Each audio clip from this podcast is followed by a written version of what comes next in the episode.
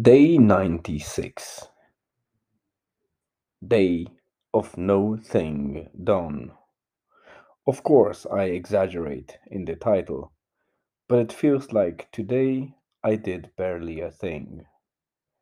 I woke up fairly fresh in the morning, but it was so cozy to stay in bed that I allowed myself to drift away until I was on my feet around 10 a.m.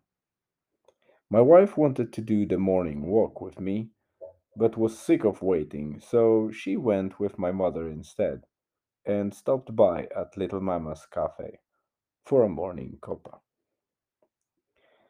Later on, they were going for grocery shopping, and I've got straight directions of what I need to do before they are back. Despite doing all those things, I still feel like I did nothing today. Of course, second part of day after they came back from shopping was a bit busier for me, but I barely remember anything from the moment I woke up until about 3 pm. I drove my mother all the way to Killybegs to get some fresh fish, as it's the only place where you have a proper fishmonger. We do have fishmonger equivalent in SuperValu here in Donegal, but the selection of fish is limited, and they get them from Killybegs anyway, so we headed for the source. The fish shop in Killybegs is a nice, family driven little shop uphill from Marina. They have decent selection of fresh and frozen seafood as well as local produce like coffee, dried seaweed and other things. My priority was to come back before sunset because I promised Julian to go for some soccer training before it gets dark. We managed to get home exactly as the sunset was, in theory, starting. So we had approximately 30 minutes of play before we can't see the ball.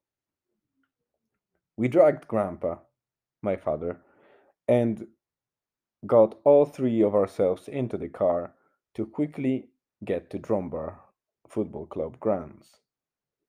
It was already starting to get darker when we started playing on a wet and mucky pitch.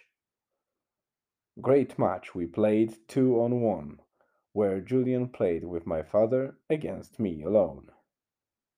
I didn't realize how much effort is needed to cover two players and defend own goal at the same time until it turned from 3 0 for me to 4 9 for them, eventually ending with their win against me 12 5.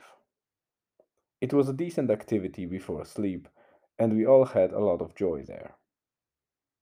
Rest of the evening I spent on making fajitas for the whole family, as my wife and mother prepared other dishes for Christmas in parallel. Throwback time. Because I don't have any photos to share from today, let me drop some of the memories when we last spent Christmas time together with my parents back in 2019.